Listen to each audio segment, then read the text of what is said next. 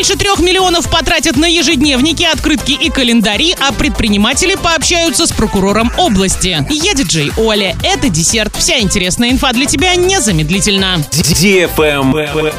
News. Предприниматели Оренбургской области 31 марта с 16 до 18 часов могут вживую задать свои вопросы прокурору Оренбургской области Руслану Медведеву, а жители удаленных районов по видеосвязи. Также можно рассказать о своей ситуации. Пройдет встреча в Оренбурге по улице Кобазева, дом 51. Чтобы записаться на прием, нужно позвонить по телефонам 8 3532 44 92 85, это областная прокуратура, или 8 3532 67 44 33, аппарат уполномоченного по защите прав предпринимателей.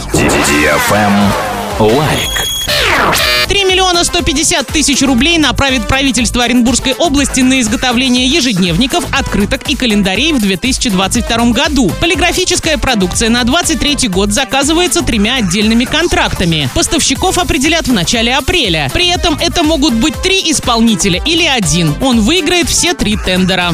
Правильный чек. Чек-ин. Радиостанция DFM Орск представляет «Гивище возвращается». Масштабный розыгрыш теперь во ВКонтакте. Общий призовой фонд более 200 тысяч рублей. Ежедневные розыгрыши от партнеров. Стартуем уже скоро. Заходи в нашу группу во ВКонтакте wiki.com slash fm 104 и 1, подписывайся на страницу Гивище и жди начала Гива. Для лиц старше 12 лет. Travel Guide. Эксперты узнали, как российские туристы планируют провести отпуск в этом году. Более половины россиян отправятся в путешествие по России. Еще 6% поедут в Турцию, Армению, Грузию, Беларусь и другие открытые страны. Чуть больше 12% участников опроса собираются уехать на дачу и сидеть там все лето. Примерно столько же, пока не определились с планами. Среди респондентов нашлись и те, кто вообще не хочет брать отпуск. Почти каждый пятый хочет посвятить время работе вместо отдыха. А некоторые задумываются о том, чтобы на выходных сделать ремонт дома или пройти курсы повышения квалификации. На этом все с новой порцией десерта специально для тебя. Буду уже очень скоро.